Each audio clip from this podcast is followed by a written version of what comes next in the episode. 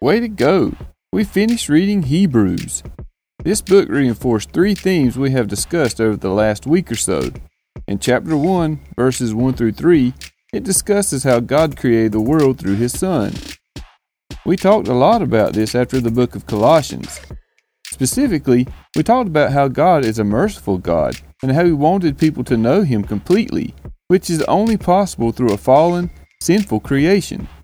Verse 3 makes this even more clear. It says that Jesus is the radiance of the glory of God and the exact imprint of His nature. Remember, this is talking specifically about God coming as Jesus the Messiah to die for our sins. It is not talking about all those other times where God came as a man or manifested himself in some other way to people. The verses talking about Jesus being the exact imprint of God's nature, or Jesus being the image of the living God, or Jesus saying, If you've seen me, you've seen the Father, are specifically talking about Jesus who laid down his life for his people. Jesus shedding his blood on the cross for the church. These verses are not just professing the deity of Jesus, they are showing the rich beauty of God's mercy. Another theme we've discussed associated with the glory of God was about Jesus coming in the clouds, in the glory of God. We've talked at length about the church, the people Jesus died to forgive, being the glory of God, and that this leads me to believe that these clouds are the church. On the day of the Lord, the day when Jesus returns, the dead in Christ will be resurrected, and then those who are still alive on that day will be taken up to meet them in the air. There is a similar use of the word cloud in the book of Hebrews. In chapter 12, verse 1, the letter says that we are surrounded by a great cloud of witnesses. This verse is referencing a pretty amazing summary of people who exhibited faith, which is defined as the assurance of things hoped for, the conviction of things not seen. The first example given in this Hall of Faith, as it is called, is that we understand that the universe was created by the Word of God, so that what is seen was not made out of things that are visible. Given our previous discussion about all things being created by Jesus, for Jesus, and through Jesus, this is pretty critical for us to understand. Now, we understand that the creation account is not just about the power of God to speak things into existence, it's that He created everything so that He could die for what He created and make His mercy known.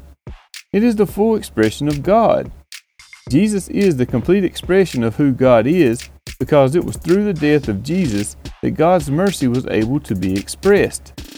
The letter of Hebrews goes on to describe the details of faith exhibited by Abel, Enoch, Noah, Abraham, Sarah, Isaac, Jacob, Joseph, Moses, the Israelites who crossed the Red Sea, and Rahab. It also listed by name people who exhibited faith but it said it didn't provide specific details because of time. These people were Gideon, Barak, Samson, Jephthah, David, Samuel, and the prophets. The letter also gave awesome anonymous examples of faith. In these examples of faith, people conquered kingdoms, enforced justice, obtained promises, stopped the mouths of lions, quenched the power of fire, escaped the edge of the sword, were made strong out of weakness, became mighty in war, put foreign armies to flight. Women received back their dead by resurrection. Some were tortured, refusing to accept release so that they might rise again to a better life. Others suffered mocking and flogging and even chains and imprisonment. They were stoned, they were sawn in two, they were killed with the sword.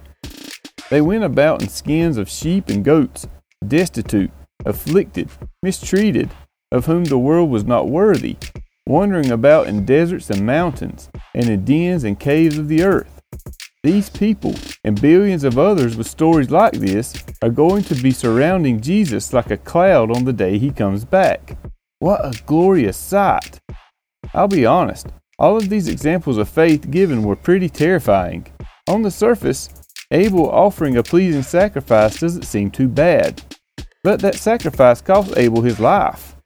I'm not sure if tensions between the two have been building, but based on the story from Genesis 4, it seems like it had been. God even warned Cain, telling him to be careful because his sin was crouching at the door. So I kind of imagine Cain seeing Abel offering pleasing sacrifices to God day after day, All the while, his anger was building and building. Eventually, his anger reached a critical point where he acted on the temptations that God had warned him about. If this is how it happened, I can also imagine Cain ridiculing Abel for his sacrifices. You see this a lot of times when jealous people act on their anger. They berate people who are doing things properly to try and justify their own actions. So, in this setting, even Abel offering a faithful sacrifice could have been pretty intense. Whatever the case might have been, it seems completely unlikely that Cain exploded and killed Abel suddenly after only one sacrifice. With this and all those other examples of faith in mind, suffering was a huge theme in those examples of faith. This is why chapter 12 was exhorting the reader to keep these examples in mind, to help them run the race with endurance. This theme of suffering for the sake of Jesus helps us transition to the third and final theme this letter covers that we have been talking about lately. It is in verse 3 of chapter 13. In this verse, the letter encourages the reader to remember those who are in prison, as though in prison with them, and those who are mistreated, since they are also in the body. We are all in the body of Jesus. Some of us are celebrating, some of us are crying, some of us are fighting personal battles in the mind like depression. Some of us are suffering oppression from people or under unjust institutions. Some of us are suffering in prison or some other type of captivity. Whatever path we are on, and whether we know each other at all, we are one body through the Spirit of God. We should be diligent in fulfilling the law of Christ, remembering one another, bearing one another's burdens. We might only be able to bear one another's burdens through prayer, or we might be able to bear one another's burdens through friendship or generosity. But we should always be faithful to remember one another and help each other any way we can. This letter was pretty amazing. It was good to see all these themes together in one place.